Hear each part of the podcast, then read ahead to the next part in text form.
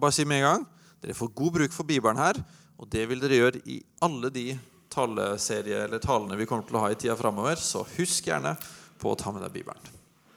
Yes. Hører dere meg greit? Veldig bra. Mens den første gratulerer de ti som eh, ble døpt i dag. Veldig stas å se på. Jeg fikk eh, virkelig en klump i halsen. Eh, hvordan introdusere tolv bøker i Bibelen på 30 minutter. Det har jeg tenkt litt på en uke her. Eh, jeg har ikke noe godt svar på det heller. Det eneste jeg vet, er at jeg er nødt til å komme i gang veldig raskt. Um, er det noen her som har vært forlover i et bryllup? Noen? Ja. Og så er det mange her som er gift også. Så dere som er gift eller har vært gift, dere har i hvert fall hatt en forlover eller har en forlover. Eh, og jeg har også vært forlover, eller er forlover. Og det er jo egentlig en ganske sånn grei jobb å være forlover. Eh, du må være et vitne under paktinngåelsen mellom mann og kone. Eh, og så må du på en måte fortelle at det er ingenting som står i veien for at de skal gifte seg. Og så skal du holde tale, og så kanskje arrangere et utdrikningslag. Og så er på en måte jobben ferdig. Men det er, jo, det er jo mulig å ta den jobben som forlover litt mer seriøst. Det er jo mulig å tenke at ok, jeg er forlover for en person, en mann. Eh, og min jobb er kanskje å følge med på at han faktisk holder seg til det han har lova. Følge med på at han holder den pakten han har inngått med kona si, og hjelpe han i å stå i det ekteskapet på en god måte. Så kan det for eksempel, hvis, jeg, hvis jeg ser at han ser ekstra lenge på en, en dame som er ikke kona hans, så kan de si sånn opp, opp, opp, opp. Hei, jeg så at du så litt på den dama der eh, som ikke er kona di, det burde du kanskje ikke gjøre. Eller hvis du ser at han begynner å prioritere jobb eller trening eller kompiser eller Internett mer enn kona si, så kan de begynne å fortelle at kanskje skal sende en mail hver dag, ringe han hver dag og minne på at Hei, du. Jeg ser at du kanskje prioriterer andre ting viktigere enn kona di. Kanskje det er lurt å, å prioritere det du lover, og sette henne først. Det kunne jeg gjort. Og Hvis jeg ser at, han, at det det fortsatt ikke har noe å si, altså det at han ikke hører på meg, så kan jeg på det skru opp volumet enda mer. Jeg kan begynne å henge utafor huset hans. Eh, og hver gang han kommer eller går, så kan jeg rope 'VD'! Det kommer til å gå skikkelig dårlig hvis ikke du snu om og prioritere ekteskapet ditt. Jeg kan, jeg kan campe på trappa foran huset deres. Og så kan de bygge en legomodell av huset med masse små figurer i. Og så når de kommer ut av huset og skal gå på kirka, og sånn, så kan de knuse huset med en spade. Så kan de si sånn, sånn kommer det til å gå med du og ditt hus hvis du ikke prioriterer det ekteskapet som du har sagt du skal prioritere. Eller og dette må dere ikke forestille dere, men jeg kan gå naken rundt i hagen deres, og så kan de si at eh, Se her, dette er den skammen du kommer til å påføre deg sjøl hvis du ikke snur om og prioriterer ekteskapet ditt. Så Slik går det an å være en forlover. Det vil være verdens mest intense, eh, kanskje velmenende, men slitsomme eh, forlover. Jeg er sikker på at Hvis jeg har vært en slik forlover, så hadde jeg aldri fått lov å være det igjen. Det er noen andre. Men litt sånn det er profetene i Bibelen. De har sett paktinngåelsen mellom Gud og hans folk. Den pakten som sa at Gud skulle passe på dem, han skulle velsigne dem, og til gjengjeld skulle de følge hans bud. De skulle demonstrere hans karakter overfor andre nasjoner, slik at også andre nasjoner kunne bli velsigna gjennom dem. Det var pakten. Profetene hadde sett den paktinngåelsen, og de fikk en jobb av Gud å påpeke eller vokte over den pakten. Paktens vaktbikkje, eh, sier eh, Tim Mackey i Bibelprosjektet. Eh, paktens pitbuller, ville jeg kanskje sagt. Eh, de eh, har i oppgave å påpeke når folket går vekk fra pakten, eh, kalle dem til omvendelse og påpeke hva som kan skje hvis man ikke eh, vender om.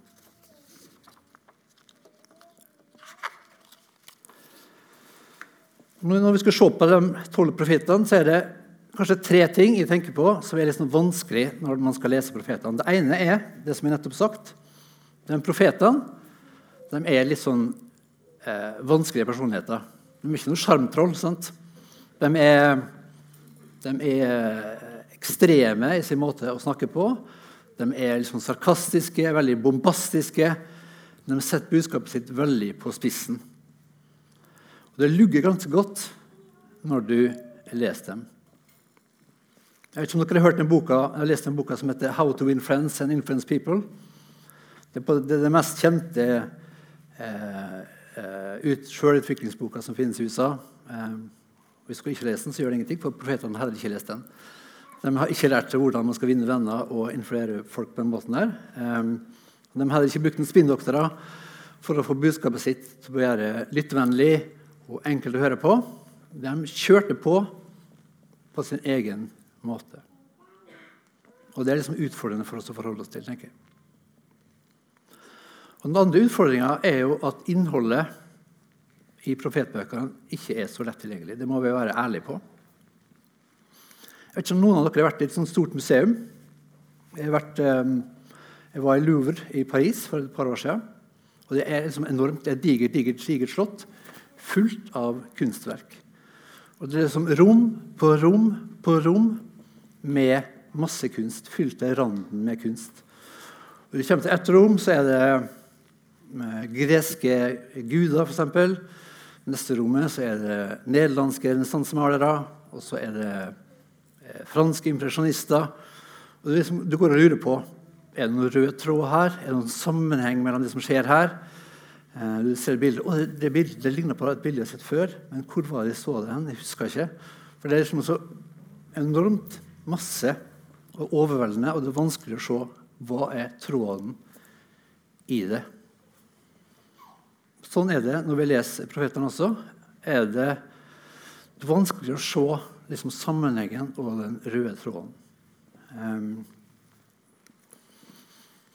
fordi at uh, de prøvde å være tydelige, men det å være pedagogisk var tydeligvis ikke en veldig sånn, høy verdi for dem. Um, så kakeboksen med godsakeren den står ikke på kjøkkenbenken. Den står på øverste hylle med hengelås på. Og man må klatre opp og bryte den opp for å liksom få fram, finne fram til godsakeren i profetbøkene. Så det er Martin Luther han sa det om, om småprofetene at de snakker på en merkelig måte. De snakker på samme måte som folk som istedenfor å formidle tydelig, så virrer de rundt fra det ene til det andre, slik at de ikke skjønner opp eller ned, eller forstår hva de prøver å si. Og Det er ganske harde ord, men det er sant. Profetbøkene er vanskeligere å lese enn VG.no.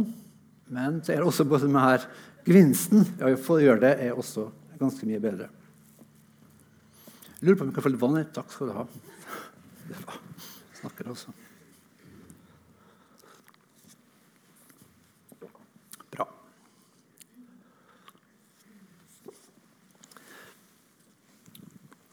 For Selv om profetbøkene er vanskelig å lese, så snakker profetene med en enhetlig stemme.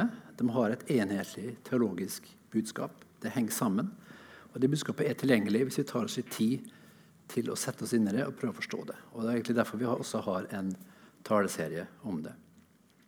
Så to, to utfordringer. Nummer én eh, profetene er ikke så sjarmerende personligheter. Nummer to bøkene er vanskelig å lese. De har en struktur som er ustrukturert.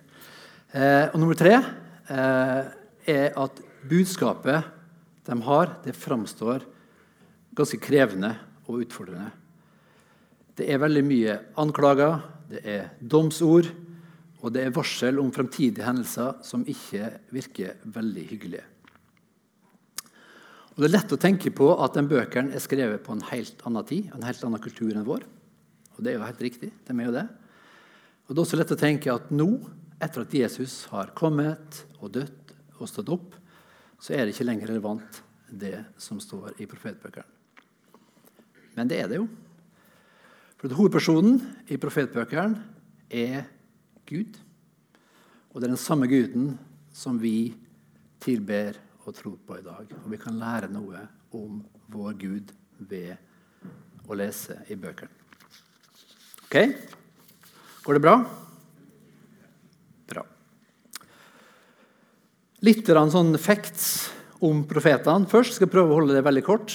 Det er som at Magnus sa tolv eh, små profeter. Jeg tror ikke de like, de hadde likt å bli kalt små, eh, men det mener de likevel. Eh, og Tallet tolv er selvfølgelig ikke tilfeldig. Det Tolv er antall stammer i, i israelsfolket, antall disipler eh, apostlene selv. Eh, og det er et tall som sier noe om kompletthet og helhet i Bibelen. typisk. Eh, og I tillegg så er det da tre eller fire store, store profeter. Profetene utgjør en veldig stor del av Bibelen. Eh, totalt sett, de store og de små, omtrent like langt som hele Nytestamentet. Jeremia er den lengste boka i Bibelen, så det utgjør en veldig viktig, i hvert fall en veldig stor del av Bibelen. og da må det også være en viktig del. Um, og det, de, de, profetene som står om i Bibelen, er jo dem som vi kaller skriftprofeter. altså vil si profeter som har skrevet noe til oss. I tillegg så finnes det jo mange andre profeter i Bibelen også, som ikke har egne bøker. Eh, F.eks. Abraham, definitivt, Moses, Miriam, eh, Deborah, Samuel, Elia, Elisha, eh, Anna eh, Ganske mange flere. Og så finnes det også falske profeter. Det er Bibelen ganske tydelig på. Det finnes profeter som har et budskap som ikke er fra Gud, eh, som ofte høres eh, tilforlatelig ut, men som ikke er et budskap til oss. Det er også viktig å ha med seg.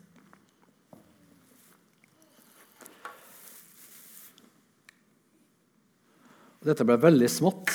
Beklager det, altså. Eh, veldig kort om den historiske konteksten til de tolv små profetene. De eh, virka en periode på ca. 400 år. Eh, og på en måte deler dem inn i tre typer profeter. De som eh, talte til andre nasjoner. Så Jonah, eh, Nahum og Badia, som snakka til Asyria, til eh, Edom. Så er det to profeter som snakka til Israel, som er på den nordlige delen av eh, israelsfolket. Eh, Amos og Hosea. Og så har du en hel bunch som snakker til eh, Judea. Og den tida her det starter ca. på 750 år før Kristus. Og hvis vi går litt før det, da, eh, så er det på at israelsfolket har inntatt Kanan, sitt hellige land. Der de har fått etablert et kongerike. Og vi har hatt David eh, og Salomo som konger, som er på en peak. Det er på der er israelsfolket på sitt aller mektigste. Eh, de har det kanskje aller, aller, best. Etter Salomo så blir landet delt i to. Så Israel i nord og eh, Judea i sør, rundt Jerusalem. Og Det er denne perioden her der det er to kongeriker profetene eh, virker. Eh, og Ytre sett er det i hvert fall i starten av perioden en ganske god tid for Israel. Eh, man, de, de, store, mektige statene rundt er eh, litt svekka. Eh, slik at det er, det er stor frihet. Eh, økonomisk så går det ganske bra. Eh, mange eh, har det godt, og spesielt de rike har det bra. Men det er også mye avgudsdyrkelse. spesielt i nord. der bygde man sine egne tempel slik at for å unngå at folk skulle reise til Jerusalem sør der man dyrka eh, avguder, og det var satt opp kalvebilder osv. Da dukker profetene opp eh, når Israel og lederne og prestene vender seg bort fra Gud. Profetene er som sagt kalt av Gud med et budskap. De skal være paktens vaktbikkje. Profetene kommer fra veldig ulike samfunnslag. Noen kommer fra eliten, og mange kommer fra eh, lavere kår, er fattige. Eh, og ingen av dem virker som at de har en veldig lett jobb. En ganske sånn krevende jobb å være profet. Eh, anbefales på en måte ikke. Eh, det virker som de, måte, de, de syns det er tungt, og det er vanskelig å nå fram med budskapet. Eh, de representerer definitivt et eh, et minoritetsperspektiv. Flertallet av folket lytta ikke spesielt mye på profetene. Men det de gjorde, er å påpeke at folket, spesielt eh, lederne, falt fra. Og de, og de advarte om konsekvensene. Konsekvensene for Israel var at eh, folket ville bli ført bort, og det skjedde også. Eh, rundt eh, litt før 700 så ble jo Israel, eh, Nordriket, tatt av Syria, og folket ført dit. Og Mye senere, rundt 600, så ble jo Judea erobra av Babylon, og folket ført i eksil i Babylon. Eh, og etter ca. 70 år eksil i Babylon så ble noen ført tilbake til Jerusalem. og det etablert en, en rest av folket der. Eh, og noen av profetene her, eh, Zakaria, Agai, Malaki, virka i den tiden. Eh, og I den tida så hadde profetene kanskje større eh, innflytelse. Folk hadde sett at det de eldre profetene hadde spådd, faktisk kom, skjedde. Eh, og det gjorde at eh, folk i større grad lytta til profetene på slutten av perioden. her.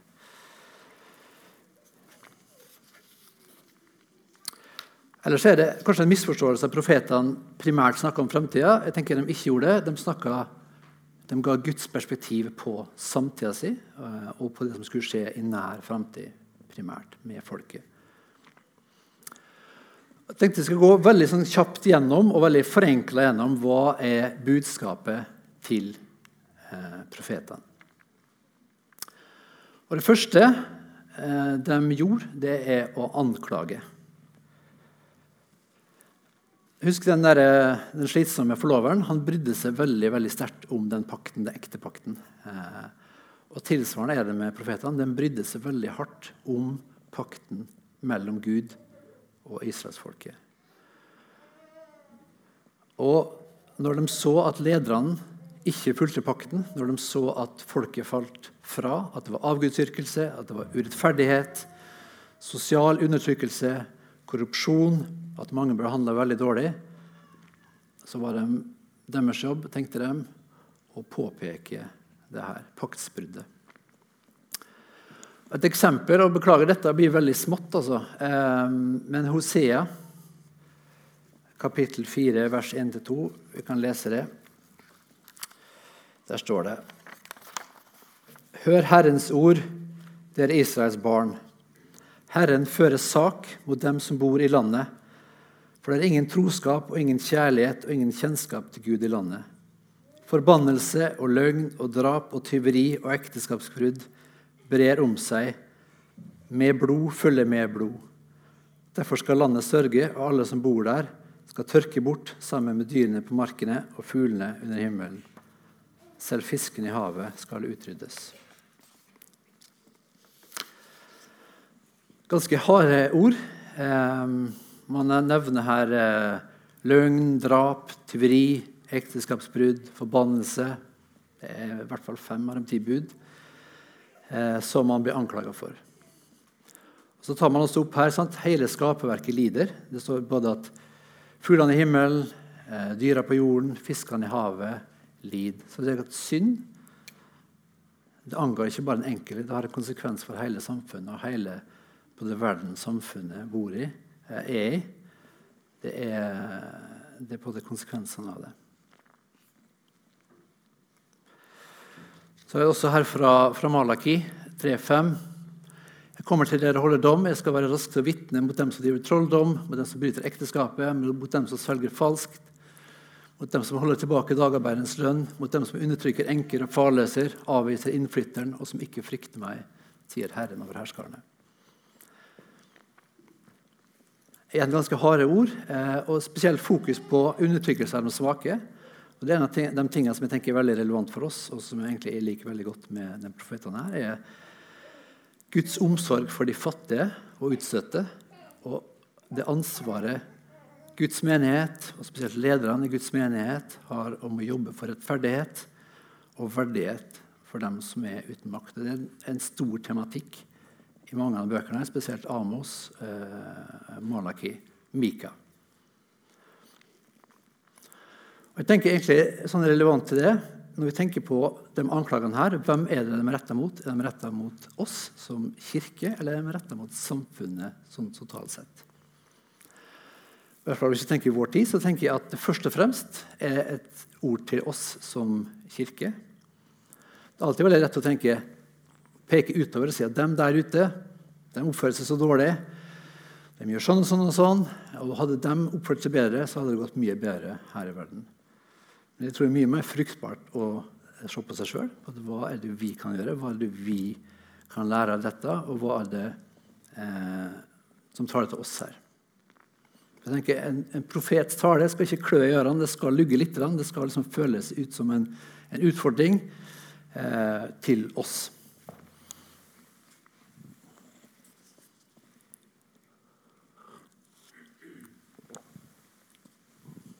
Går det greit? Bra. Så nummer én anklage. Nummer to kall til omvendelse. Profetene er veldig tydelige på at det er ikke for seint. Eh, vi kan fortsatt snu skuta. Det er fortsatt håp, for Gud er en barmhjertig Gud som er trofast mot sine løfter, og han er villig til å tilgi. Spesielt Joel eh, sier her, men selv nå, sier Herren, vend om til meg av hele deres hjerte, med faste og gråt og klage. Riv hjertet i stykker, ikke klærne. Vend om til Herren deres Gud, for han er nådig og barmhjertig, sent til vrede, rik på miskunn og han kan angre på ulykken. Så Joel han løfter fram Guds karakter som en kilde til håp for folket. Gud er barmhjertig, han er villig til å tilgi. Det er aldri for seint å vende om til han. Og Det er et veldig positivt budskap i profetene. Og Så sier han også 'riv hjertet i stykker, og ikke klærne'. På den tida var det litt sånn hvis man følte at eh, sorg eller var opprørt over noe, så flerrer man kappen. ikke sant? Eh, men her så sier Joel at vi skal ikke flere kappen, vi skal rive i stykker hjertet. Og det handler om at, eh, tror jeg, at eh, man ikke skal se etter det ytre tegn på, på eh, omvendelse. At skal, vi skal gjøre noe godhet. Vi skal eh, gå i kirka for å framstå som at vi ønsker å vende oss om. Eh, man ønsker ikke en ytre omvendelse, man ønsker en hjerteomvendelse. Sånn at, omvendelsen skal skje i hjertet. Det skal være en hjerteendring. Det er det eh, Gud ønsker av oss her. Og Det Gud kaller tilbake til, det er jo et veldig kjent vers i Mika 6,8. Eh, han har kunngjort for deg mennesket hva godt der, og hva krever Herren av deg? Bare at du gjør rett, viser trofast kjærlighet og vandrer ydmykt med din Gud. Så det er på en måte kallet til oss og til israelsfolket da, oppsummert. Um, israelsfolket hadde jo sikkert 600-700 ulike regler som, sto, som, står i andre tredje Mosebok. Uh, men dette er alle reglene komprimert ned til én, og det er et budskap som peker veldig tydelig fram mot det budskapet Jesus kommer med senere også. Så kall til omvendelse. Og til slutt eh, nummer tre Konsekvensen av å ikke vende om det var veldig mange av profetene tydelige på. Konsekvensen av å fortsette å leve Ja, det er konsekvensen. Eh, av å leve i strid med Guds bud. Den, altså. Eh, det er Herrens dag. Eh, og det er en veldig sentral tematikk hos veldig mange av de små profetene. Og de store, for så vidt. Og Hva er Herrens dag? Herrens dag er en dag der Gud griper direkte inn i historien. Gud responderer på ting som israelsfolket og andre gjør, og han griper eh, direkte inn. Eh, og Et veldig godt eksempel på det er da Gud førte israelsfolket ut av Egypt. Sant? De var slaver i Egypt. Eh, de ønskte, og alle Gud kalte dem ut av Egypt. Eh, Farah lot dem ikke gå. Eh, men Gud greip inn slik at de kunne få dra ut av Egypt. Og Da står det i 2. Mosebok kapittel 13 Moses sa til folket Husk den dagen da dere dro ut av Egypt, ut av slavehuset, for med sterk hånd førte Herren dere ut derfra. Dette er på den erketypiske Herrens dag. Med sterk hånd så fører Gud Israelsfolket ut av Israel. Eh, og Stort sett så tenkte israelsfolket på Herrens dag som en positiv dag. Gud greip inn på vegne av dem. Det var en god dag for dem, og det var en dårlig dag for deres fiender. Men det som er sjokkerende eh, og litt sånn provoserende med profetene, eh, og det begynner i Amos, er at Amos snur helt opp ned på hva Herrens dag er for noe. Eh, han peker ikke utover på andre folk, han peker innover på israelsfolket sjøl. Nå er det ikke de andre nasjonene som er onde og undertrykkende. Nå er det Israel sjøl som har blitt en ond og undertrykkende stat. Og nå er det spesielt lederne og prestene og de rike som er undertrykkere. Eh, så Det står i Amos kapittel 5.: eh, Derfor så sier Herren, herskernes Gud, på alle torg skal det være klage, i alle gater skal de rope ved, ved. De skal kalle på bonden til sorg og på folk som kan gråte, til klage. På alle vidmarker blir det klage når jeg går fram mellom dere, sier Herren. Ved dere som lengter etter Herrens dag. Hva vil dere med Herrens dag? Den er mørke og ikke lys. Så det er harde ord. Um, og dette reflekterer også litt hva som skjedde i Egypt. Sant? Her går Herren mellom dere, akkurat som Herren gikk eh, gjennom Egypt eh, og slo den førstefødte død. Så går han her gjennom israelsfolket. Um, og Amos tar på et oppgjør med dem som tror at Herrens dag skal være en positiv dag for Israel. For i konteksten her så er det ikke nødvendigvis det. Og Dette er en felles tematikk for alle profetene. Man, man ser alle i horisonten en dag da Gud vil gripe inn. De tenker at før eller siden vil Gud komme til å sette en stopper for urett, rettferdighet, undertrykkelse. Han vil før eller siden gripe inn og bringe ting eh, bringe folk til ansvar og sette en stopper for det som er vondt i verden. Og Det er masse spørsmål her. Eh, altså Hvorfor bruker eh, Gud Babylon og Syria, som egentlig er mye verre stater enn Israel, til å eh, gjøre en slutt på til Israel? Eh, hvorfor bruker man så veldig harde ord her? Eh, og de spørsmålene her tenker jeg at de skal ta det neste gang. skal snakke om, eh, så Det har jeg ikke noe gode svar på. Men jeg tror det, altså, det, det er voldsomt, og det er litt skremmende. Og kanskje En grunn til det er at det her det er ikke en liten sak. Det er ikke noe vi skal ta lett på. Man kan gjerne diskutere detaljer her, men å leve på en slik måte at det skapes urettferdighet, eh, at folk lider. Det er ikke noe man skal lett på, ta lett på. Jeg tenker Gud prøver å vise her at eh, det er en, en alvorlig sak. i alle fall. Og så er det også slik at Man bruker et veldig sånn poetisk språk i, i profetene. Um, for så står det i Habakuk 1,8.: Raskere enn leoparder er hestene deres, villere enn ulver i ødemarken. Så det er jo veldig sånn der, poetisk, litt overdrevet, og det betyr at man ikke trenger å tolke alt helt bokstavelig også. Så bruker man også et veldig sånn kosmisk språk. Man snakker mye om stjerner, planeter, sol og måne. Eh, for så står det i Amos 8,9.: Den dagen og da snakker han om Herrens dag, den dagen, sier Herren Gud, la jeg solen gå ned ved middagstid og gjøre jorden mørk ved høylys dag. og Vi vet jo en dag der det, dette faktisk skjedde, den dagen Jesus ble korsfesta. Sånn at ved å bruke den type språk så gjør egentlig profetene to ting. Eh, de snakker om hva som skal skje på kort sikt. De snakker om hva er konsekvensene for israelsfolket eh, ved å fortsette å leve sånn som de gjør. Så trekker de også linjene enda lenger fram til den dagen Gud skal gjøre slutt på all ondskap og urettferdighet en gang for alle.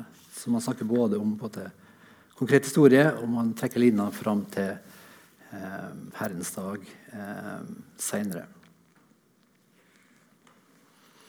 Så Herrens dag er både en domsdag eh, og det er også en omveltning av universet. Eh, og Man kan tenke på det som en renselsesprosess.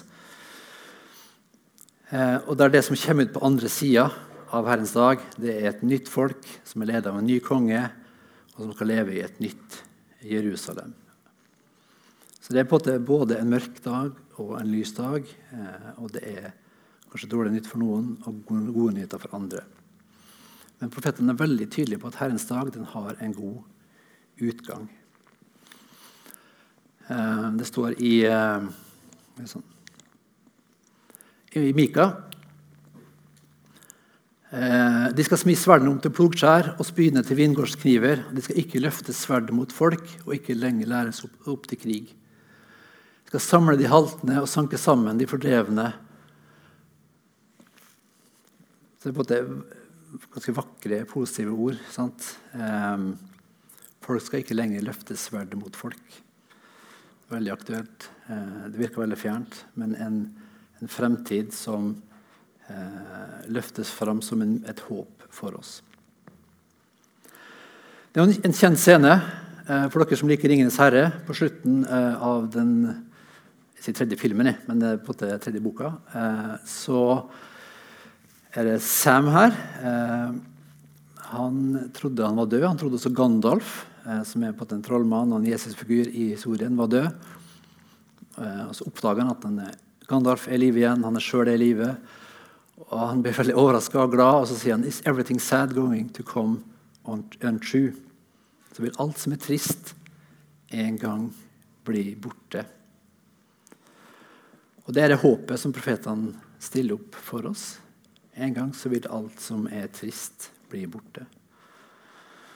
Og det Budskapet deres er både en advarsel og et håp. Eh, budskapet avslører det som er trist i dag, anklager dem som er ansvarlig for det, advarer mot konsekvensene av å ikke følge Guds bud.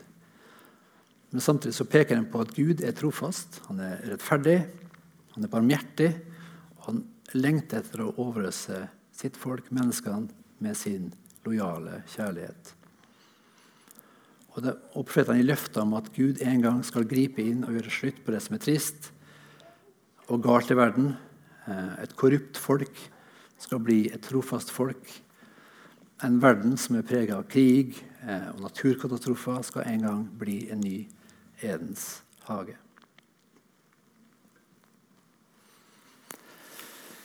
Så Det er litt av det budskapet profetene har. Eh, og Hvorfor er det viktig? Hvorfor er dette relevant for oss i dag? Og budskapet er jo satt i en veldig gammel kontekst. Eh, språket, billedbruken, er gammeldags, kan vi si. Men det er fortsatt relevant i dag fordi det forteller oss noe om Gud, om Guds karakter, og det er den samme Guden som vi tror på i dag. Og så er det viktig alltid når man leser Bibelen, å ha Jesus for øynene. Jesus er på en måte vårt bilde på Gud. Eh, det står i Johannes 14,9 sånn den som har sett meg, har sett far. Så det er Jesus som forteller oss mest om Guds karakter, og det må vi alltid holde fast ved. Hva er det vi tenker på når vi tenker på Gud?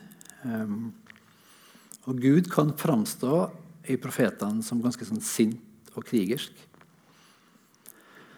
Men Guds sinne det, det, kommer ut av hans kjærlighet, tenker jeg. Eh, når jeg er sint, så er jeg sint på at jeg sjølrettferdighet er egoistisk. Noen har stilt seg i veien for mine planer, og da blir jeg sint. Sånn er ikke Guds sinne. Guds sinne er et uttrykk for hans omsorg for de folka som han ser blir behandla dårlig. Eh, folk som er utsatt for eh, slavehandel, folk som blir eh, mishandla, folk som lever i undertrykkende regimer. Hans sinne retter seg mot det, den tilstanden og mot det livet de lever. Mange av dere har sikkert lest eh, Narnia-bøkene også. Eh, som handler om eh, løven Aslan, bl.a. Og I en av bøkene der så er det en scene der Susan, som er en av, en av hovedpersonene i Narnia-bøkene, hun møter herr og fru Bever. og herr og fru Bever forteller om Aslan, som er da er kongen i Narnia. Og så forteller hun forteller dem Susan at Aslan han er en løve. Og Susan ble ganske overraska, for hun trodde han var et menneske. Og Så ble hun også litt redd for å treffe han. Jeg kommer til å bli ganske nervøs, jeg, for er en løve er han ufarlig. Ufarlig sier Bever. Naturligvis er han ikke ufarlig. Men han er god, og han er kongen. Og sånn er det med Jesus også, og med Gud. Vi må ha et, to bilder i hodet. Først og fremst god, men heller ikke ufarlig. Og Israelsfolket hadde et veldig klart bilde av at Gud var farlig. For de hadde sett at Gud kunne gripe inn i, historien. Men de så kanskje ikke så godt at Gud var god. Um, for de trodde at de kunne organisere samfunnet sitt på en bedre måte enn Gud kunne. At de trodde at eh, samfunnet ble best hvis de sjøl kunne definere reglene i samfunnet. Og Litt det samme er det i dag. Eh, vi tenker gjerne at Gud er god, i hvert fall at han er grei. Eh, men de fleste av oss liker likevel å ha styringa på livet vårt. Vi, ønsker, vi tenker at ok, Gud har nok en god plan for meg, men til sjuende og sist ønsker jeg å bestemme sjøl hvordan livet mitt skal være. For jeg tror at jeg har nok best kontroll på hva som er godt for meg. Kanskje litt bedre enn Gud. Eh, og det er på at Ignatius av Loyola sier at dette er den ultimate synd, eller definisjonen på synd. Det er jo motviljen til å stole på at det Gud ønsker for oss, det er ikke noe annet enn den aller dypeste lykke. Sånn vi stoler ikke på at det Gud ønsker for oss, er vår dypeste lykke. og Derfor ønsker vi å ta kontrollen over livet vårt sjøl. I motsetning til israelittene så har vi kanskje glemt at Gud er farlig, at han er hellig. Men det er han jo. Og han vil ikke la oss drive på i det uendelige, sånn som vi gjør nå. Så før eller siden så vil Guds vilje skje. Og jeg tror vi kan være enige om at vi, menneskene, vi er ikke kompetente til å drifte denne jorda her eh, på en god nok måte. Jeg tror vi kan være enige om det. Jeg vil bare se rundt seg, så er Det på det, det er mye som er bra, spesielt her i Norge. Men det er mye som ikke er så bra, og det er spesielt en del andre steder enn Norge. Og jeg tror ikke det at Hvis vi bare får nok tid, hvis vi får jobbe lenge nok med vitenskapen og fremskrittet, så vil til slutt jorda bli en perfekt sted å, å leve i. Det tror jeg ikke. Det får vi aldri til. Så vi trenger at Gud griper inn for å få en jord som er god å leve på for alle. Og Derfor er det viktig å vende oss bort fra vår egen vei, vår egen definisjon av rett og galt, og vende oss til Gud, som er trofast og god, og som lengter at vi skal komme nær Han og leve nær Han gjennom Jesus.